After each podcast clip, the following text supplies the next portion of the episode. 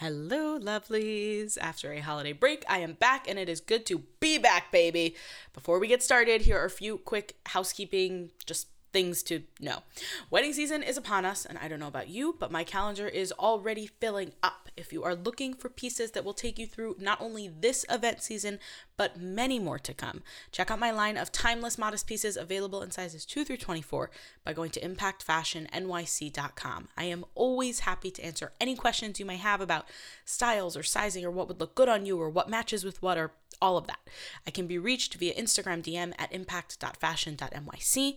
Uh, by email, you can reach me at rivky at impactfashionnyc.com. That's R I V K Y at impactfashionnyc.com.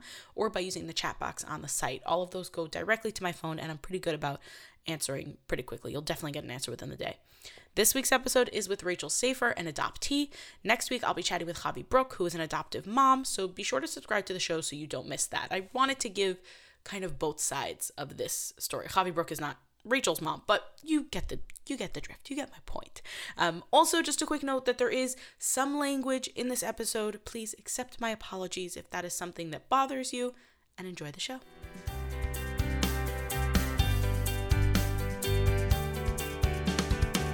From Impact Fashion, it's Be Impactful, a show about the women making a difference in their own corners of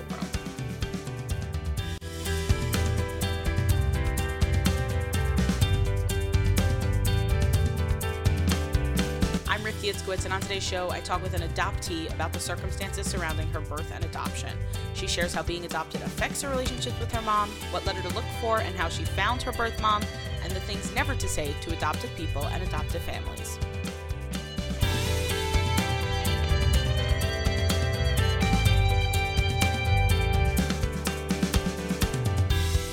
I first met Rachel Safer about a million years ago while I was still doing alterations. She had put out in the universe that she needed someone to help fix a dress, and I was available, so we ended up spending an afternoon together chatting and fitting and sewing. It was great. It was during that conversation that she casually mentioned she was adopted, and my mind was somehow blown. I had truly never considered that as an option. I mean, I knew adoption was a thing, but I didn't really consider it, you know? Rachel and I sat down to share her side of this whole story. Okay. How was I like as a little kid? My parents like to say I was difficult, but I don't think I was really so difficult. I think I was just high energy. Being as a mom now, I'm like, okay, probably not so difficult, but whatever. Did they give you specifics on how you were difficult? Or or was it really just you were high energy bouncing around? I think that a lot of my needs might not have been met, mostly for my mother's trauma, which we'll discuss with being adopted. So I think that a lot of it was just misplaced blame and like it's easier to write off your child as being difficult than realizing what the inner work is to present yourself as a parent to a child in any personality. Every child you have is going to be different. So I think I was high energy with needs that were not able to emotionally be met. But I, yeah, difficult. Yeah, no, I hear it. Listen, difficult is not Difficult. necessarily a bad thing. You mentioned the relationship was difficult. I don't think I was difficult or my mother was difficult. I think the layers of the relationship were difficult. Do you think that being adopted made that relationship more complicated? Yes. So in in what way? Because I mean, we we've jumped right in. You are adopted, and that's what we are going to be talking about today. Um, and I'd love, you know, I'd love for if you could, you know, share your story, how you know how that came to be, I guess, um, and then let's let's talk about it. So the parts of my story I could share are the parts that only pertain to me. But for many reasons, people adopt children, and for many reasons, people place children for adoption. So the personal reasons for each side of that exchange are not mine to share, but I always knew I was adopted from as long as I can remember. I it was a known thing. It was never hidden from me or my older sister. We always knew. There was a point where my sister, I think, was two and a half years old. She's two years older than me. she knew at that age, but she couldn't understand the concept and would kind of run around saying, I'm a doctor, I'm a doctor. And my mom's like, Yeah, you're a doctor. sure. sure, you are. and for me, I always knew. I mean, from when I was three, four years old, I remember telling my friends, which back in the day, 24 years ago, it was not a thing to be spoken about. Everybody knew that I was adopted because, I mean, they didn't see my mom pregnant and she came home with babies and she didn't steal them. So it was just, it was known, but it wasn't spoken about. And I was, this is probably where the difficult child came in because I screamed it from the rooftops at all opportunities. I'm adopted. I thought it was the coolest thing. And parents who grew up in a community where it's like taboo are probably looking at me like, oh my God, is she going to shut up? Like, she needs to stop screaming this. This is like not okay. And I would tell everyone, like, when you go around your first day of school and they're like, oh, tell us something unique about you. I always said, I'm adopted. They're like, oh, wow. And kids would be like, what does that mean? I'm like, I have, I have two sets of parents. One I don't know and one I do. and I was like, the cool kid who was adopted. And for me, it was always like a superpower. But for my parents, it obviously comes with a lot of shame, guilt, and a bunch of other feelings that are kind of thrown at you as an adult of like i started my family differently than all my friends and family.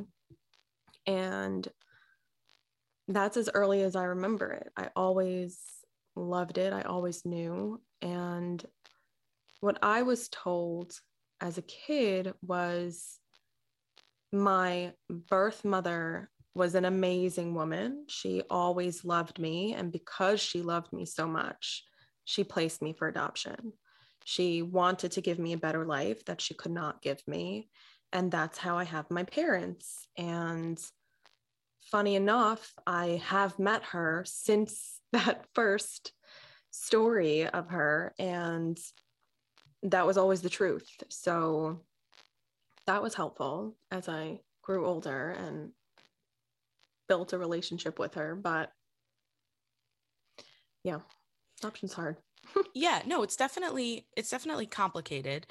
Did you did you ever you know did, did you ever feel like like we mentioned the relationship with with your mom and when just to clarify when we say mom now we're talking about your adopted mom and your birth mom is is your birth mom right yeah okay so you know you mentioned your relationship with your mom it's like how was that do you think that you have a different relationship with her because you're adopted as opposed to her being your like biological mother? I think so. So there are certain there are certain parts of my parents' story becoming parents um, that I cannot discuss, but adoption took a few years. My parents, I would say any mother's, even my own, being a new mom, you immediately assume you're going to have this amazing bond with your baby. And I think that's what my mom longed for when she couldn't feel the pregnancy and she couldn't have all of those wonderful moments leading up to holding your baby. I mean, it was more stress. Mind you, throwing up in a toilet bowl is stress, but not the same emotional stress. You have something you know you're looking forward to. Whereas adoption, there's a lot of doors that open and then get slammed in your face, and it's a whole back and forth. So when she adopted me, there were complications that occurred when I was supposed to be adopted. So I was supposed to be adopted when I was immediately born, like taken from the hospital, given to my parents. They were called when my birth mother went into labor that they should book their tickets and fly down to Florida and come get me. They did so. And I could say why I was adopted. So there was an abusive relationship with my biological father. I don't know him. And he got my birth mother pregnant, but then realized, oh, actually, I don't want to be a dad. So he threatens, like, you know, you could either get an abortion or I will make you have an abortion. God. So she never wanted to abort. It was never something she believed in. Um, and if you're listening to this and you do, like, it's a personal choice. I'm not hating on anyone. You do you. Every circumstance is different. But she was not for it. So she said, listen, I'm not aborting this baby, but we could both give up our parental rights and give this child up for adoption. So he was like, fine, no problem. Then when I was born, his mother swooped into the scene and was like, uh uh-uh, uh, i am fighting grandparental rights. What a shit show, excuse my language. like, no, that's appropriate you, for the situation. you have parents who were like, flew down, are expecting to take home a baby, and they're told, oh, wait, never mind. Now you have to show up to court to fight for this child. So they did that. And the grandmother lost her opportunity to be my guardian because she lived in a trailer park community and she lived with all of her children and their children and financially wasn't wasn't there.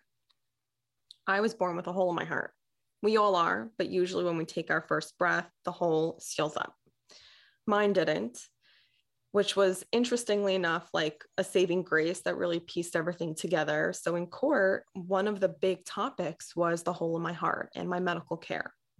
So my parents, my father had a very stable job and he had a savings. So in his head, his argument was financially, we got this baby covered. Like for the surgery, if insurance doesn't cover it, for the care in between recovery, and for anything after that might come up. And because of that, they won the adoption. And I went home with them to New York at three months old. So, three months old, in between then, from one to three months, I couldn't be with my birth mother because there's a fear of attachment. I mean, I cannot imagine having my own son in my care for three months and then saying, Bye, AY. Now you have a different mommy. Like, I'd probably just die on the spot. Like, the pain of that would be way too immense to handle. So I was put in like, I like to call it a halfway home, but apparently that term's only used for like when you're leaving prison. I think that's like a drug rehab thing also. Yeah. okay. So it was like I I guess it was foster care. Um and somebody took care of me, but my mother told me that there were so many kids there that I was kind of just like placed in front of a TV. So when I finally between one and three months old, between one and three months old, like That's if I was ideal. crying TV, like bored TV, awake TV, it was always they just put me in front of the TV. And my mom always said like that killed her because when she finally got me, if I would cry, instead of my mom holding me and feeling comforted, she needed to put me down in front of the TV. And that was the only thing that would soothe me. So for me, being a mom now, I could see where that would start to separate a relationship that could have butted. Like sh- there was no growing inside of her that could have attached us. And then when I got there finally, three months later, which was already a horror story and stress for three months, like that's supposed to be my baby, three months old. So much happens in that short time. Like, where is she? And then getting there and not wanting to be held, not down for affection, like don't touch me, put me in front of a TV. I just want this box that lights up. Like that's it. It's traumatic, I think, for a parent. So I think that's really where it started. There was so much trauma that was just the start of our relationship that I can't, I mean, I can't speak for her, but I would like to say if I could look back, a pattern of distance just started. Like I withdrew because of the way my first three months were set up in that care. And then she kind of withdrew. Like my baby doesn't want me. So the heck am I doing here trying? Right. And um, we can't speak for anyone we, we can't speak for anyone who's not here and i don't mean to speak for your mom but i can i can speculate and say that there's probably already a feeling of distance like you said there is no Mhm. pregnancy you know it's not i'm sure that there's already a feeling of like imposter syndrome times a million like i've taken somebody Exactly. else's baby and now I've Mhm. taken somebody else's baby and this baby doesn't even want to be held or they'd they'd rather this box that Or they're not up comforted by me. I mean, even me, when my son has trouble going down to sleep, like a few minutes before this podcast, he is just saying da da da da. And I'm like, hello, right. I birthed you. he did nothing. What is wrong with you? And it's painful because it's like you want to give your child what they need, whether it's you, a different caregiver, or space. But it still makes you feel like they don't want me. What do you mean they don't want me? Like, you're my baby. You have to want me. I want you. Like, want me back. right it's like that it's like that friend that you really want but like you want the friendship so much more than they do so you're the one who's like always texting Mhm. like let's go out let's let's do something together let's go to the mall and then And they're just like, oh no. yeah i'm sorry, i'm busy yeah exactly it's exactly i mean it's not exactly like that yeah it is it's hard. from an adult to an adult relationship, but it's also so much harder from a baby because they're dependent on you. And then when they're dependent on you and can only pretty much get everything they need from you and they're kind of rejecting you, it's like, ooh, you've just been rejected by this tiny innocent thing that literally needs you to survive. Right, exactly. It's, it's when you put it that way, you have a solid point. Exactly. So as an adult, like as hard of a relationship as I had with my mother, which I want to say definitely started with imposter syndrome and so many other things from a spectator's point of view, from the other end of the relationship as an adult looking back.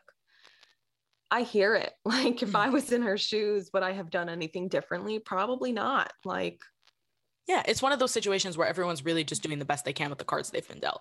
Exactly. And I see it. And I see, I also studied, I have my BA in psychology. I didn't go further with it, but just sitting in those classes, like so many pieces were just like, oh, wow. Like that wasn't me. That was, that was her stuff. Right. And that's still so hard. Like as a mom now, I see my own stuff. Like one, one specific thing that I have issues with is my child freaking out. That was somewhere where I wasn't, my needs weren't met. So if I was crying bloody murder, my needs weren't met. I mean, from when I was a baby, baby, from one month old, I was just put in front of a TV. So when I hear him crying like that, I'm like, oh my God, I have to get out of here right now. This is ridiculous. Do you want Cocomelon? Like, leave me alone. And I'm just like, no, I have to be there for him. I have to be present.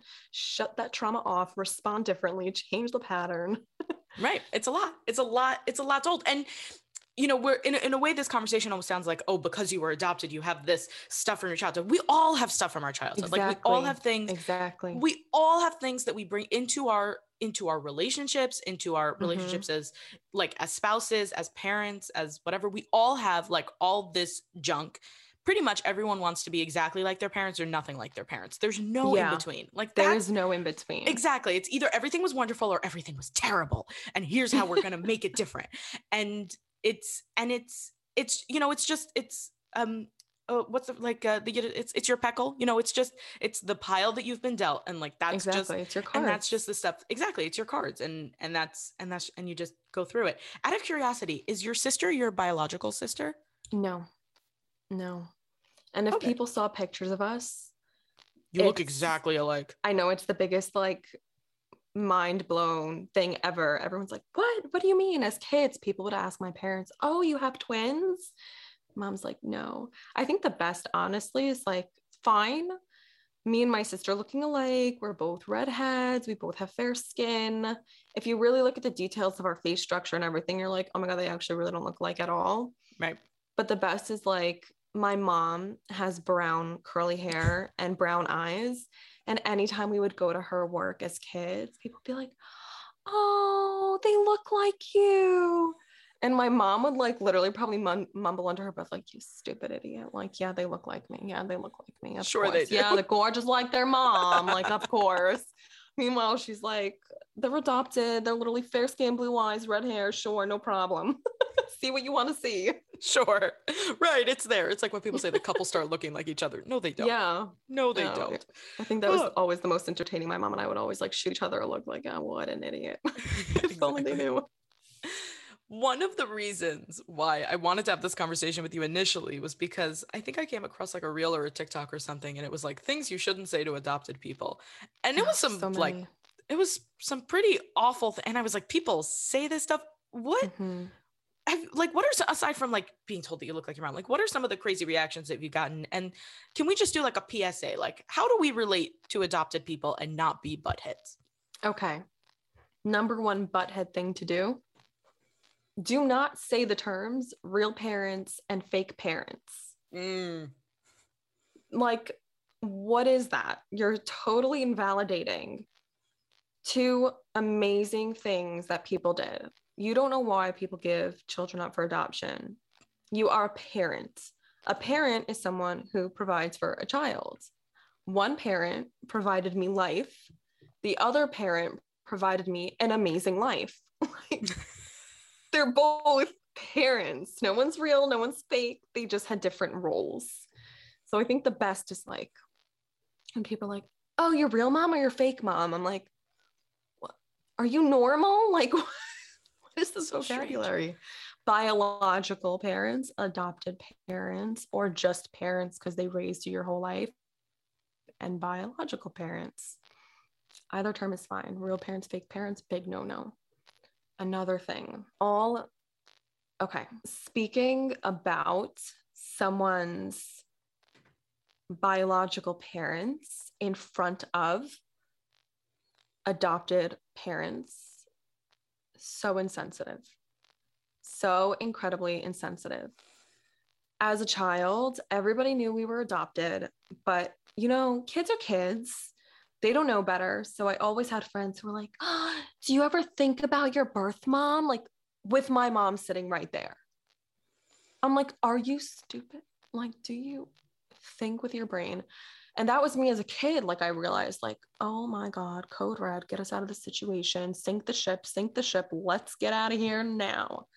And I would see the pain in her face in the car, or if I just looked over my shoulder, she'd just go about her business like, ah, shit, that six year old just stabbed me in the heart, no problem. Can't even scream at them because they're six and not my child.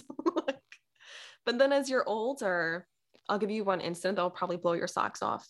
So I'm Jewish. I am a practicing Jew, so I keep the Sabbath. And usually we have a bunch of people as guests. So often I'll have my father over. And there was one person who, like, literally has no filter. And I actually have banned them from my life. Like, at, you cannot be here anymore because you're just such a sicko. So I have mixed tiles on my wall in my living room. And one of the pictures is from when I reunited with my birth mother and my biological half brother.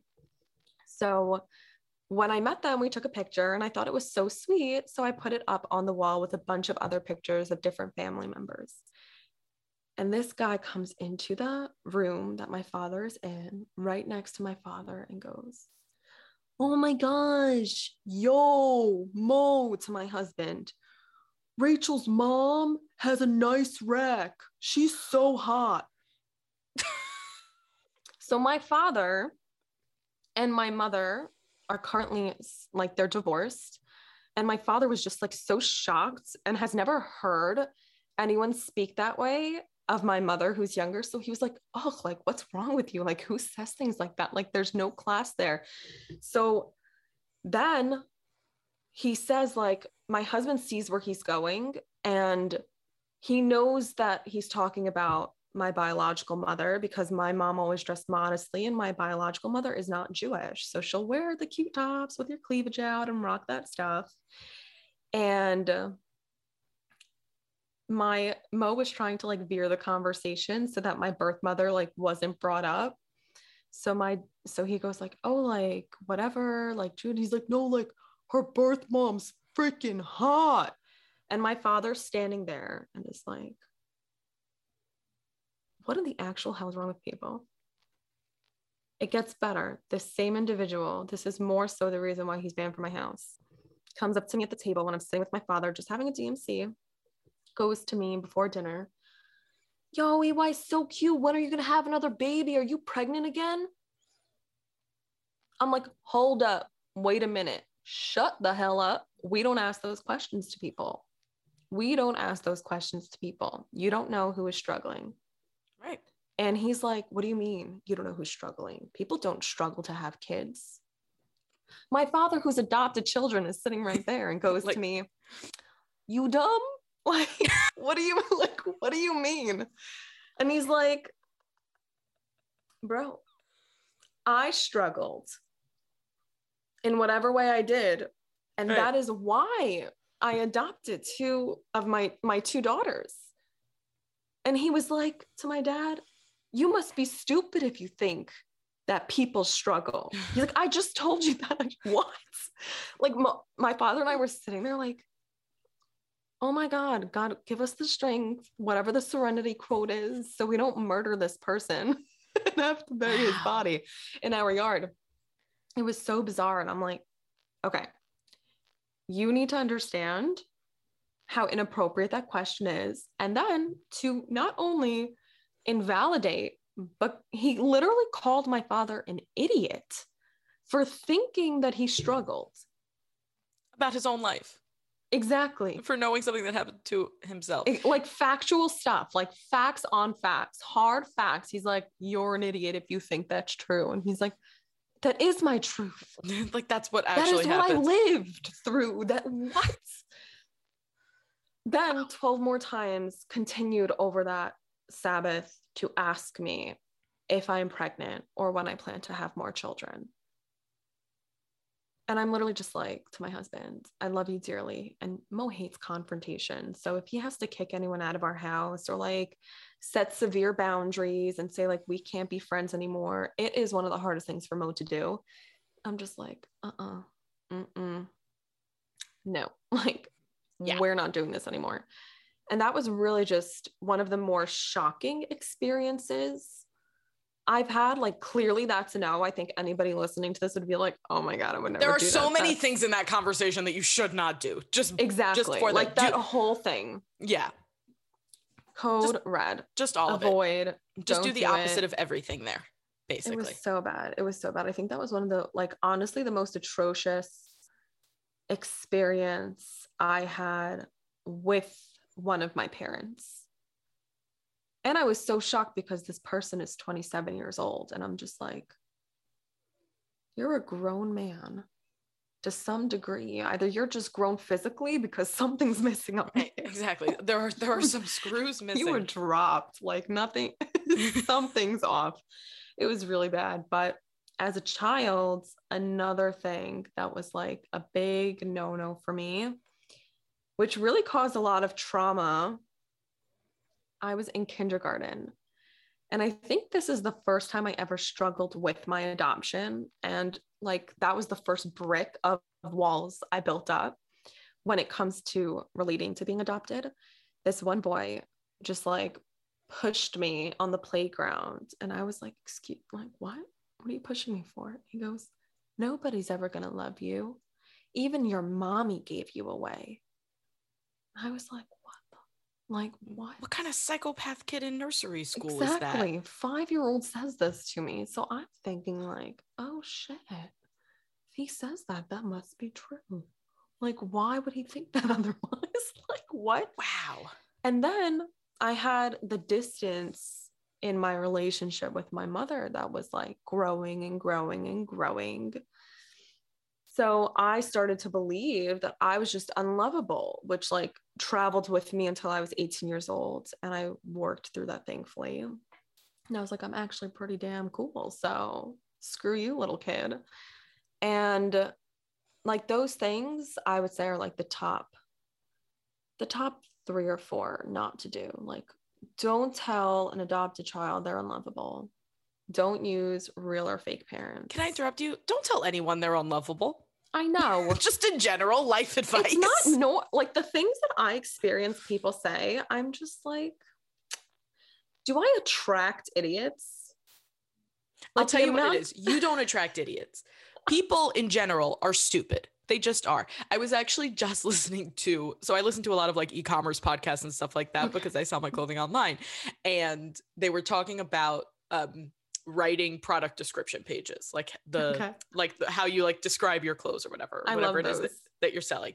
I'm a big fan of them. I work very hard on mine. Fine. And there's this argument about how long those should be. There are some people who say it should be super detailed with every piece of information in there that you can put in so that people have all the information that they need. And there are some people who say that it should be very short because people are idiots and they don't read and like and nobody wants to read it whatever. So there's like this whole back and forth about how you should write your product descriptions. And I was listening to some guy talk about it and he goes, "Listen, there are three types of buyers in the world.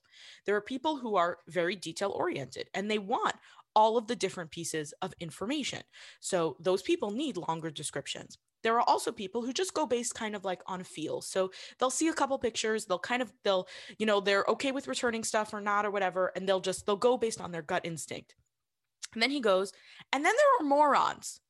There are people who are just stupid and they're Mm. not going to read and they're not going to look at the pictures and they're going to ask you all the questions that you've written up on the site and they're just going to be there. And he's like, you know how you can think about it? Think about your high school class.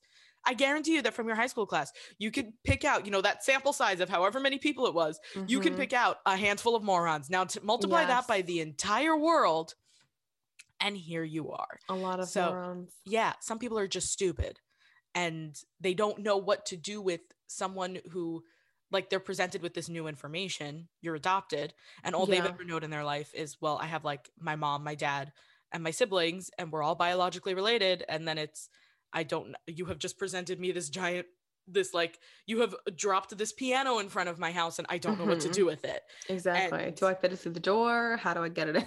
right like do we need like a cartoon puller and levy situation to get it through the attic like how how are we moving this piano and some people just come up with some really stupid ideas and and that's just that people are just stupid they just are yeah.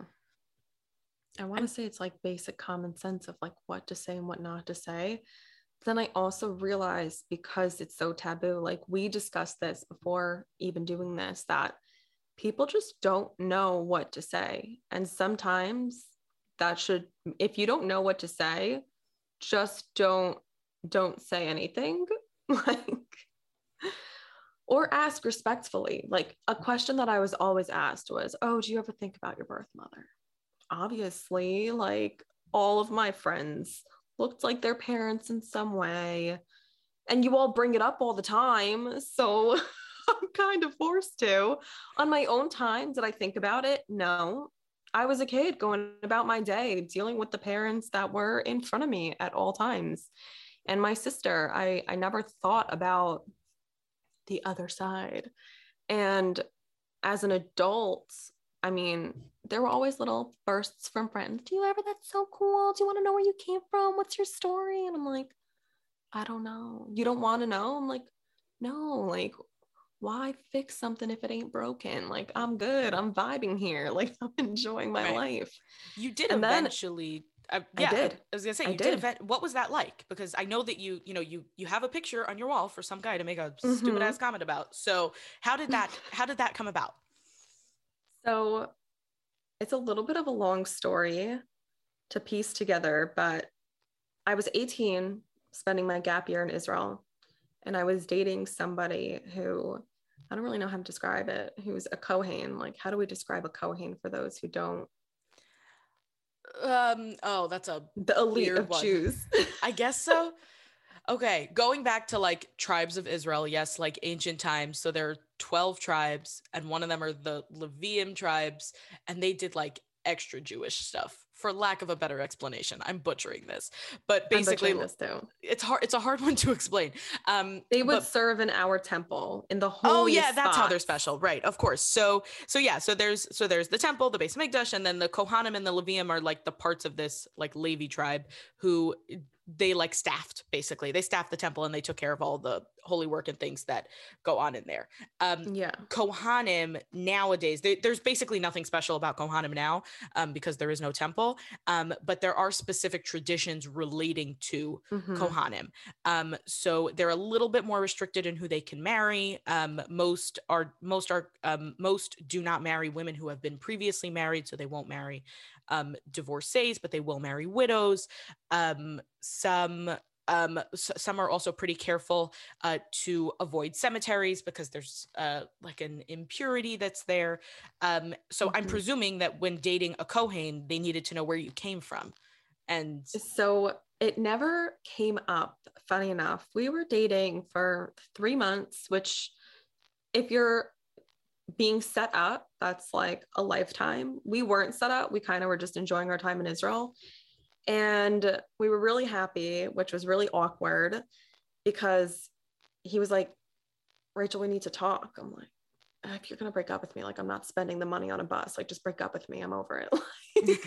Like, I'm not, I'm not here for it. Don't waste my time. I'm not coming to get a cup of coffee with you so I could go back on a train sat alone. Like, just let me know. And he's like, no, that's not it.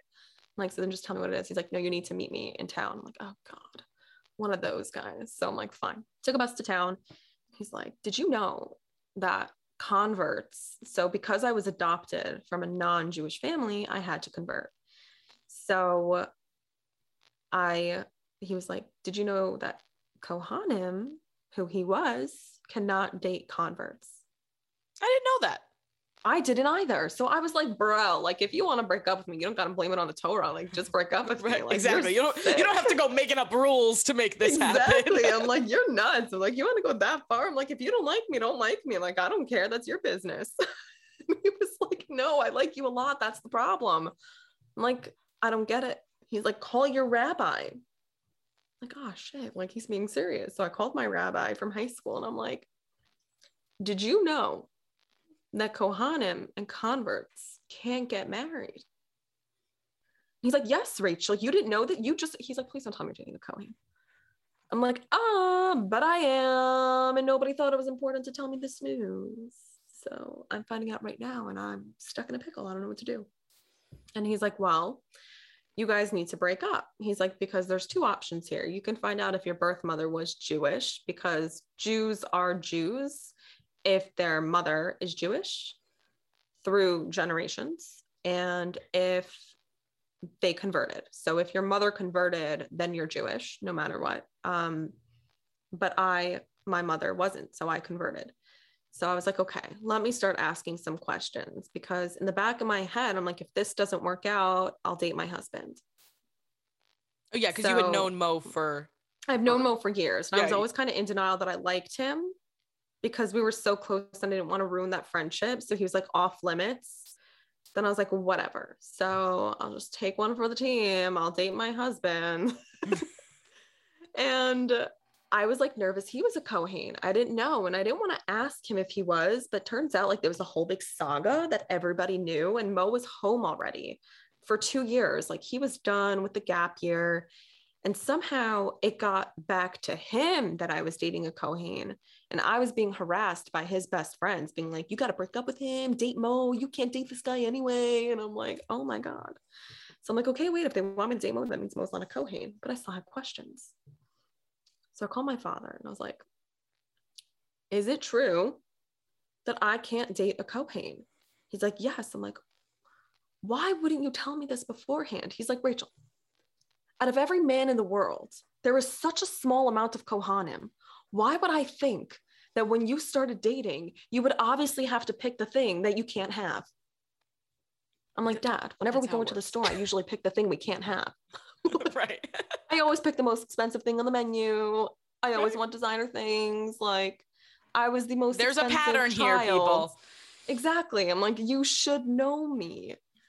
And he was like, whatever. And as parents who adopt a child and it was a closed adoption, we're like, oh my God, this kid is having questions now. She's never had questions. And my father wasn't in a mind in the, in a headspace to answer them. He's like, why are you suddenly asking questions for this guy? Who the hell is this guy? Like, he just he's turning our lives upside down and like is he even important like you're not going to marry him so what's the point and i'm like because now i have questions and i deserve answers. So i was like okay. He wouldn't answer questions. I did not know my birth mother's name. Then my mom came to visit me and she saw like i was still trying to figure out like do i break up with this boy? Whatever. She was going to meet him. And then he like bailed because he was like no like i don't want to meet your mom. Like we really need to break up. Like uh, we can't do the meet the family. We can't become more attached i'm like okay great so i went to break up with him came back to my hotel room where my mom was and she was like oh my gosh she looks so sad i'm like imagine breaking up with someone when everything's going well Right. like I didn't want to. It was just because our Bible told me I have to. I'm like, he was great. He was like such a breeze of fresh air, like so sweet, such a good person. And I mean, I'm very happy with my husband. Please don't think that like I No, would but rather still, this guy breakups suck. but it sucked and it's so much easier when the guy was like a horrible person or like you had a massive fight and then you both broke up and stormed away like those are so much easier because you could be like yeah like he was horrible to me you could like recount things that like sucked and i genuinely have only positive experiences with this guy and the hardest part was like saying like okay like this is going great and like i'm gonna not have feelings for you now. I'm just gonna shut them off. That's it. Like god says no so bye bye Yeah, that's not how that's not how this works. it's not dear. that easy. So i was like okay whatever. Like part of me still like hopes that he's like doing okay because that was like such a wild experience. Like i literally found out so much information because of him. And my mom just like blurted out my birth mother's name in the hotel room. And as you know like we had a distant relationship. Like i love my mother dearly. I think she's a wonderful person. But we've had space and i was like a bitch. I literally was. I was a bitch to her when i was 18 and i said to her like what? Did you make a new friend at the airport? Like who the hell's that? And she was like your birth mother. I'm like do you think you should sit someone down for that conversation? Like, I'm freaking pacing a room here and you just blurt that out. Like, we're having coffee at Dunkin' Donuts. like, what is Yeah. wrong with you? And she was like, I just, I didn't know how to bring it up. I didn't know how to say it. So I'm- I just put it out there. I put, you do you with it. I put it out there. That's it. I'm like, fine. So immediately, as an 18 year old who's technologically advanced in the times we grew up in, quickly did a Facebook search and was like, is this her? She's like, oh my God, yes. What the hell? How'd you do that? So fast, she's on Facebook. I'm like, everyone's on Facebook. Mom. Pretty much everyone is on Facebook. She's like, holy shit, she hasn't like aged a day in her life. Like, wow, like she that, yeah, that's her. And like based on that reaction, I'm like, okay, that's her. And I saw certain like resemblances, the shape of my face, my features. I don't have her skin tone or hair color. Eyes are from her. She has dark hair, dark skin. It's a big trip. but I was like, okay. And I sat with that. And I, occasionally I would stalk her to see if she changed her Facebook picture, see what she looked like now. Did she dye her hair? Like, what is she doing? But she has like the most bulletproof Facebook page. So it was literally like occasionally I could see a profile picture. And there was one point when I was married for a year. I was 22 years old, I think. And I saw her post a picture with a guy that was younger. And I'm like, okay, either that's my brother who my mom told me about when she told me her name. She's like, oh, and you also have an older brother that she kept for whatever reason. She's like, you shouldn't be upset about it, but like feel how you want to feel also. like, It's She's like, but she's like different dads. She's like, so a relationship with him is different than whatever relationship she had with your father, um, which meant different childcare options. And I'm like, okay, no problem. Like, sure. And I saw him. I'm like, okay, he looks like her. Like, but you also know that like dating sibling trend going around. So Right. I'm like, I don't know. Maybe she's into younger guys. Like, you do Yeah, you it could go either way. So then I was like, okay, like let me check the comment section. And somebody was like, oh, you and your son are so cute. I'm like, ah, ding, ding, ding. And I would stalk him for a little bit. And then one day I was like on the phone with one of my best friends. And I'm like, should I reach out? She's like, what's your thought process? I'm like, I have questions. I'm like, and if my child or children in the future ever looked at me and said, Mom, you're adopted, but like, where do you come from? Or what medical things run in our history, or this and that? I'm like, everybody knows these answers. I don't know anything. I don't know these answers. I don't know why. I don't, there's so many big whys or hows, what ifs, like things that I didn't know about myself that I was like, okay, like I don't feel comfortable anymore sitting with the unknown. As a child, I was so happy, but then realizing you have little kids who always ask why. Mommy, the sky's blue. Why? Because it is. Why? Because it is. Why? Like it's just right. never ending whys. And I'm like, I need I need some of those. Like if my child asks me why the sky is blue and I don't know, I'm comfortable with that. If they say, where do you come from? And I say, I don't know, that's a different level of comfort. And right. I, that wasn't what I was willing to settle for. So I was like, okay. She's like, do it. Why not? The worst he could do is not answer or not want anything to do with you. And you need to go into it knowing that they could either accept you with open arms or you'll experience some rejection over there and both are fine. Can I ask a technical okay. question? Yeah. You mentioned that it was a closed adoption. Does that mm-hmm. mean that they are not allowed to reach out to you? Like, did they know your name or where you ended up or anything about they you? They knew my name. They didn't know where I ended up. They, I think they only knew my first name, truthfully.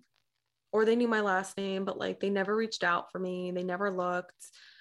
But are they allowed um, to? Like, did they choose not to? Or because I, do, I don't know how closed adoptions work. I don't know. I know that my parents were in contact with my birth mother. Like she would call every now and then, but then 9 11 happened and like the line got disconnected. Um, and my birth mother and parents, I guess, just kind of saw it as like a time like, why mend that bridge? Let's just live our lives and mend whatever got it wounds need to be mended.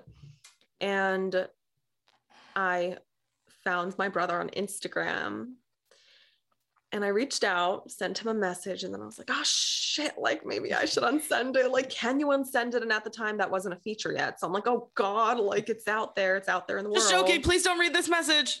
exactly. And I'm like, I'm like this weird, like he's totally not Jewish. Like he's a skater boy. He's like so chill. Somebody I probably would like never think to approach if I passed by them in a skate park because I just feel like intimidated, like, oh, a skater, like, oh my God and uh, he has like a good following too. Like he's sponsored and everything. And I was like, oh my gosh, this girl with a tichel. I'm like, Jewish girl from literally nowhere is reaching out to him, claiming to be his sister. He's probably like this freaking whack job. And I was expecting the absolute worst. And he read the message and was like, holy shit, Rachel, I've been waiting for this day. I was like, what? What? I was so expecting rejection. I was waiting for rejection. And I was just like, oh my God, what? Like, are you kidding me right now? And he's like, yeah, mom raised me knowing about you. He's like, at a certain age, I was asking her for siblings. And she was like, dude, you have a sister. She just doesn't live with us. He's like, what does that mean? Like can we go find her? Like can i look her up on myspace? Like, like can we find her? And she was like no like for whatever reason that i could explain to you when you're older we can't do that. If she wants to reach out to us one day she'll reach out to us and that's her job but we cannot. And she always told him like if she ever reached out it's open arms. Like it's not something to be it's not something to hate her for like we love her she's your sister. And that was exactly what he did. And he's like you know our mom would love it if you reached out to her. Here's her number. And for three hours i paced around my apartment and i was like oh my god do i send this message? Do i send this message? Do i send this message? Is she going to be upset? Am i going to reopen wounds? There were so many questions. Also like with my own parents i did not want them to think that they weren't good enough which it has been expressed to me that there is like a bunch of imposter syndrome that comes back up. It's did I not do a good enough job? Why does she need to seek out these parents? Like, did I not give her everything? Why why does she need to know them? Why does she need to be with them? And it's just simple facts like I want to know answers. That's it. It's not because parents weren't good enough. And if you adopted kids and you're so terrified of this, It's not that. That's never the reason. It's just simply because we need answers. And as many answers as you can give us, you're not the source. Just like you're writing a paper for college, you need your A sources, and then you could use maybe two or three B and C sources. But your professors want the good quality sources. And you provided us with everything. You're the source for those things. But with the personal answers of the experiences that are our history, you don't have. And that's fine. And that was really like a hard thing to juggle because when I was 18, I didn't have a great relationship with my parents. So I was like, I'm I was not going to reach out then.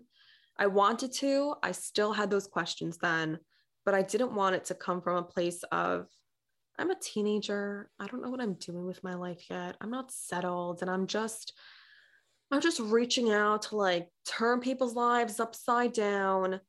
I I was married for a year and I was like I'm ready to start trying to have kids, but before that I need my answers. I don't want my kids to be 3 4 years old and be like, oh, "You have a new set of grandparents. Surprise." Like Right. that's traumatic for children to just be like, oh, suddenly you have new family members that you should possibly be close to, but you're not because I only decided to know them now. So that's where that came from. It was really beautiful and wholesome. I'm actually going down to see them this week, which is nice. It's going to be their first time seeing AY. Wow. Yeah. That's that's really special. hmm It is. It's so funny though, because from the other end of it, from my parents' side, there still is like a lot of questioning, like, why do you still need to be close? Like, we're so grateful towards your family and everything. But it's also just like the idea of how is there room for both?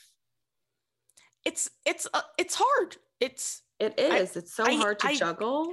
it's a lot of it's a lot of space to hold for a lot of people's feelings in a really complicated situation because Mm-hmm. It is.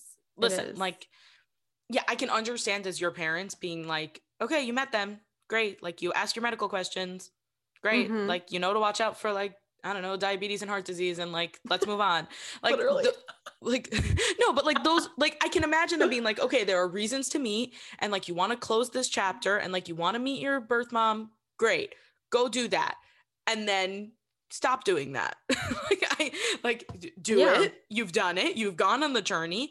Now let's reel it back in. And i and i hear how that would be easier for them and i also hear how that would be really hard like and, and and for some people that's easier and for and for some people it's not and like i can also hear you know wanting ay to know his biological grandmother but also yeah, it's it's a lot it's a lot it's just it is a lot. it's just a lot it's just a lot of It's also like emotions I have family members from my mother's side who won't tell their children that I'm adopted. Oh, And that's it's like weird. such a hard, it's weird. So it's such a hard thing because I'm planning AY's first birthday party and my biological mother is finally able to come up to New York around that time. And there's so many things that come into play because it's like, do I bring everyone together? Is it going to be tragic? Is it going to be beautiful? I, I know people that I grew up with who are adopted that I found out in like high school they were adopted because they were so taboo. Like their families did not talk about it, it was so private. And many of them have reached out to their biological parents. And I know one girl who actually had both at her wedding. Her adoptive parents obviously did the walking down and everything because you know you earned it. You you did all the raising and the child Right. rearing, but they were there to celebrate. And when she had a baby, they came in for the bris and the circumcision ceremony and like all those things. It was together, and like part of me is like, I wish it could be that way, but then I'm also like, respect where both people are coming from. Like it's equally hard, it's painful. There's a lot of trauma that needs to be handled. And you know, sometimes exposure therapy works and sometimes it really doesn't. Right. It's listen, it's a lot of big emotions to handle. It Which for anything, it's just it's a lot. I'm curious how, if at all, being adopted has affected your own your relationship with your with your kid. You have AY, who you mentioned is almost a year old. And um what was like what was that like were you nervous going into motherhood that you would Yes. Be bad at it like what was all of that like So I was really, I was really nervous when I was pregnant, mostly because I was nervous with my relationship with my mother, which we don't really have one anymore. So what I was nervous for occurred. I was nervous that me being pregnant would bring up past trauma where we would feel an even greater distance in our relationship. So when I first got pregnant and I told my parents, I mean, there was no words for their excitement. They were just like, what? And I really wanted to bring my mother along on every detail as much as possible. I mean, she can't be my body with me, but as much as she can, I wanted her to know exactly what I was feeling and all those things because she didn't get to experience it. And it started off wonderful but then there was just it wasn't relatable. Like it she couldn't she couldn't grasp what i was dealing with. And we were close until i pretty much was going into labor. I mean there were times where i, I noticed even when when my aunts were pregnant if they complained about it that was really difficult for my mother to hear and you know rightfully so any of my friends that I know are struggling, I really try not to complain about pregnancy. I mean, there are two spaces. Yes, it sucks with the nausea, but it also sucks for someone to hear that you're complaining about something they so wish they could hold in their body. Like they would throw up every day in the toilet for right however many years just to hold that baby inside them. And that was really hard to balance because I did have a really gross pregnancy in terms of nausea. And like, I'd rather be hit by a car than have nausea. Like, nausea is the worst experience for me. I feel like I'm actually dying. I rather you like any any other horrible situation. I'd rather survive having to have my head hang over a toilet bowl for hours. And my first three months and my last three months of pregnancy were exactly that. So anytime anybody would ask me how I felt, I mean, I'm not one to sweet coat anything, as you could probably tell. And I was like, I feel like shit. I want this to be over with. I hate this. Like, I would even tell my husband, and he would sometimes really get mad at me. Why did I say I would do this? This is horrible. Like, I don't want to do this anymore. And he's like, Rachel, you have a beautiful miracle child inside of you. Like, how could you speak this way? And I'm like, because I feel like shit. Like, like that's why. men are Like, you so try stupid. feeling like this. This feels freaking wonderful. I love it every second. No, said no one ever. And I was like, yeah, you want your body to be stretching? I'm like, no, it hurts sometimes. And I'm like, it's- it's just not enjoyable. Like, yes, the thought it's a miracle. A lot, a lot, a lot of birth seems great. No, I was scared of the whole experience. it was really nasty. And even now, like, I'm like, oh, wait, so cute. Like, maybe I want another one. And I'm just like, do I want to endure that all again? Mm-hmm. Like, mm-hmm. Do it. Am, am I they ready? Yeah. don't forget it, but I took a lot of pictures, so I remember it all. And I'm just They say you don't forget it, but I took a lot of pictures. That is Oh. the title of a memoir right there. That's the autobiography. I took a lot of pictures, like Oh. downside to being a blogger, like mm-mm, code red. There's perks and there's non-perks of this job.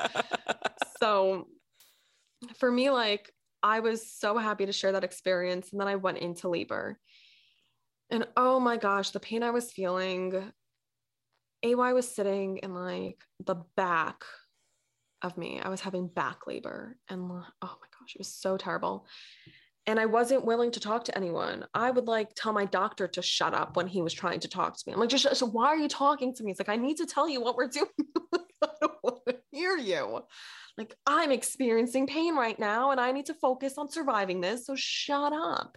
And I had my mom who wanted to be updated throughout the process. And I'm like, I am dilating. It is excruciating. My epidurals failed. I tried twice.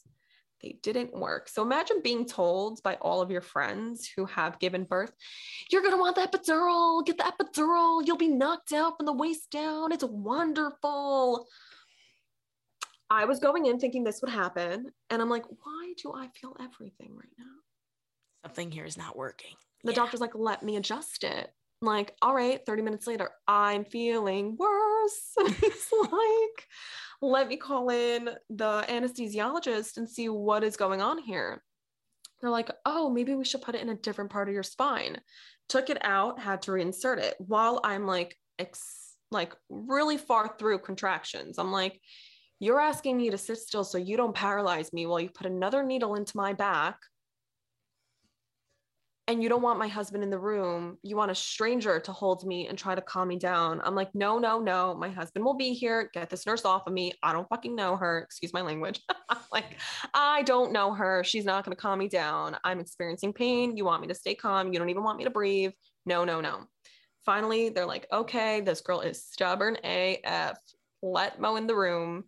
He was like, I was like over him, like totally supporting me. And I'm like, okay, I have to stand still. And he's like, just breathe, just breathe. And I'm literally like whispering to her, shut up, shut up. Just like, shut up. Like, hold me. That's it. Like, that's it. And I had my mom who was like getting really angry that we weren't on the phone with her. And she didn't believe that I was in labor or that I was in pain enough that I can't speak. She never experienced it. Right. So part of me is like, oh my God, I want to strangle this woman for even thinking that she could get mad at me. But then I'm like, she doesn't know. Like, she literally doesn't know. She doesn't Right. know how painful it is. She doesn't know that you can't speak, that the only thing you can do is think of every curse word under the sun and try to scream them all out at once. I'm like, she doesn't know.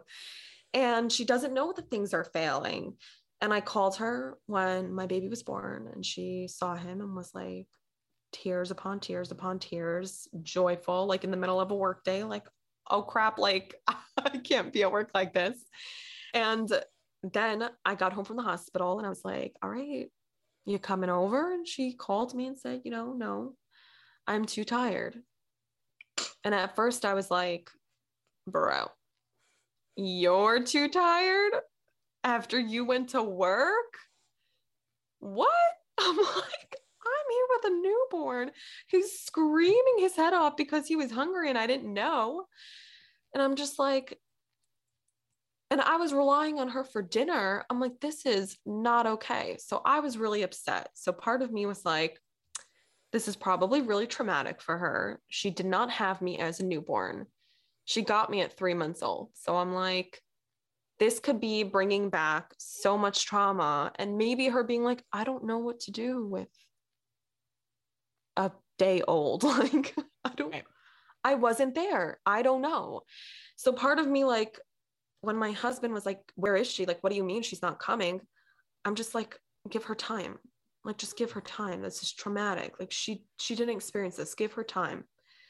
But then it was always, can you be in my son's life? Like a begging conversation. Like, just be there for him. Just show up. You're three minutes away. We live three minutes away. Just show up. It was always a fight. And then I was just like, I can't, I can't keep fighting. I can't keep fighting for someone to love my child.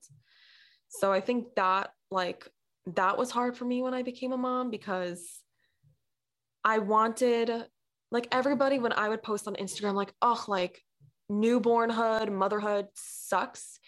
It didn't suck because of my baby. It didn't suck because I was tired. It sucked from the lack of support. Like so many people were like, oh, like just wait, like until he's a toddler, like it gets worse, like all those stupid things people say to you when you become a parent. And I'm like, I don't care. Like, I love him no matter what. Like, he could be crying his head off. And as traumatic as that is for me, like I told you earlier, I still want to be fully immersed in him. Like, I mean, I never want him back inside of me. Like, holding him is as close as I'll go with him, but just, it's different. And that trauma, like, is tenfold. Like, when you're, I think when you become a parent, any intergenerational trauma that you have, adopted or not adopted, childhood trauma.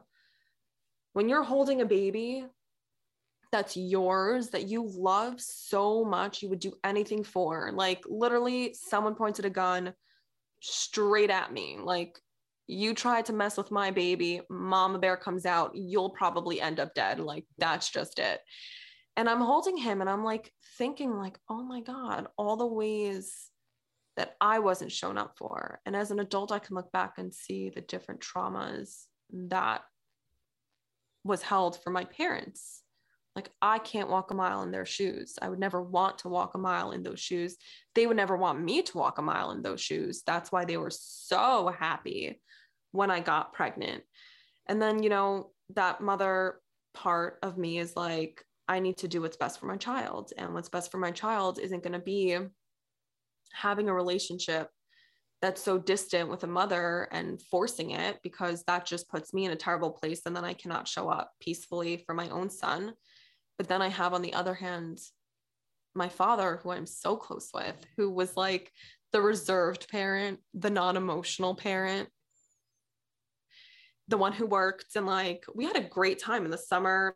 My father had time to take off and he would take just me and my sister on vacation and we would have the ultimate fun time, like amusement parks, horseback riding. I mean, my father hated animals, so he would send us with instructor instructors, and hope we came back on the horse still in one piece.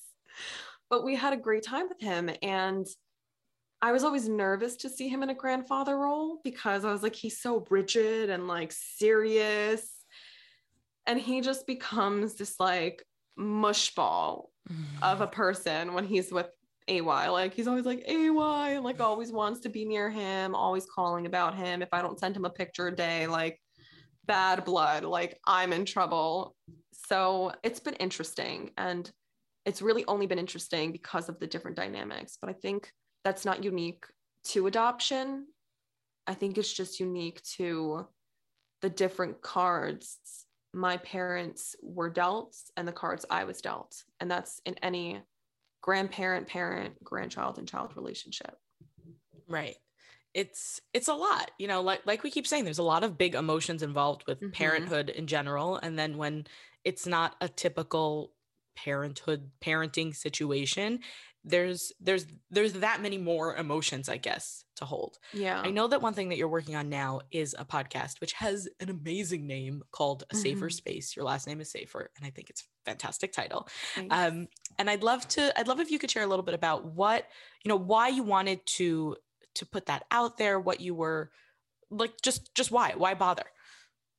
Okay so i started recording stuff for a safer space it has not been launched yet, but God willing, soon. Motherhood makes that difficult.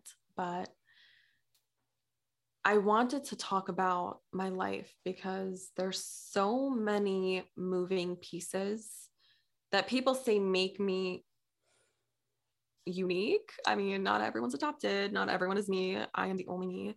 But I feel like there's just a lot of lessons that I can share from what I've experienced.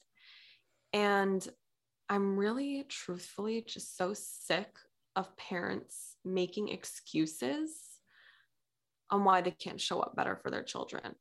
Like I've been through a lot. I've been through a lot and I'm, none of it is to blame on my parents. I don't think they're bad people.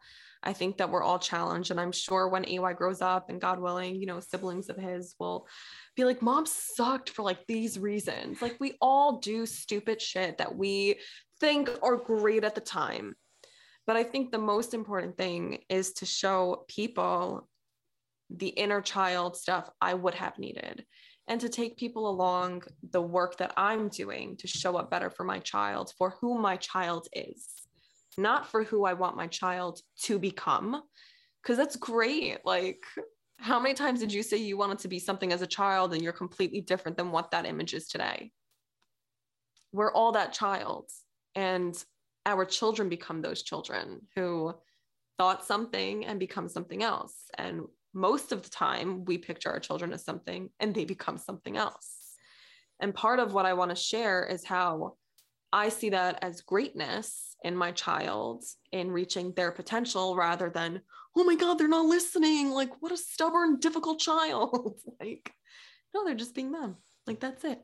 They're being them So that's really what my goal is to share everything I've been through. You know, there will be moments where I'm sure if people in my family listen, will be like, oh my God, she's painting me in a negative light. And it's totally not like facts are facts. I can't change what I experienced. I mean, you might tell it differently from your end. I'm sure my parents would tell their own story differently from what they were experiencing, where their head was. But I think it's important for people to listen to how a child experienced it and what it that. did to me. I But that. just And I, because because you experienced something difficult, you're not a sum of your difficult experiences. You're a sum of how you react to them and then what you do afterwards when you're able to look back on them. yeah that that definitely makes sense and it's also it's you know with with every story there are three sides to you know there are three sides to every story his hers and the truth so you know it's The only one I could say is mine. So Right. You're still missing their side and the truth.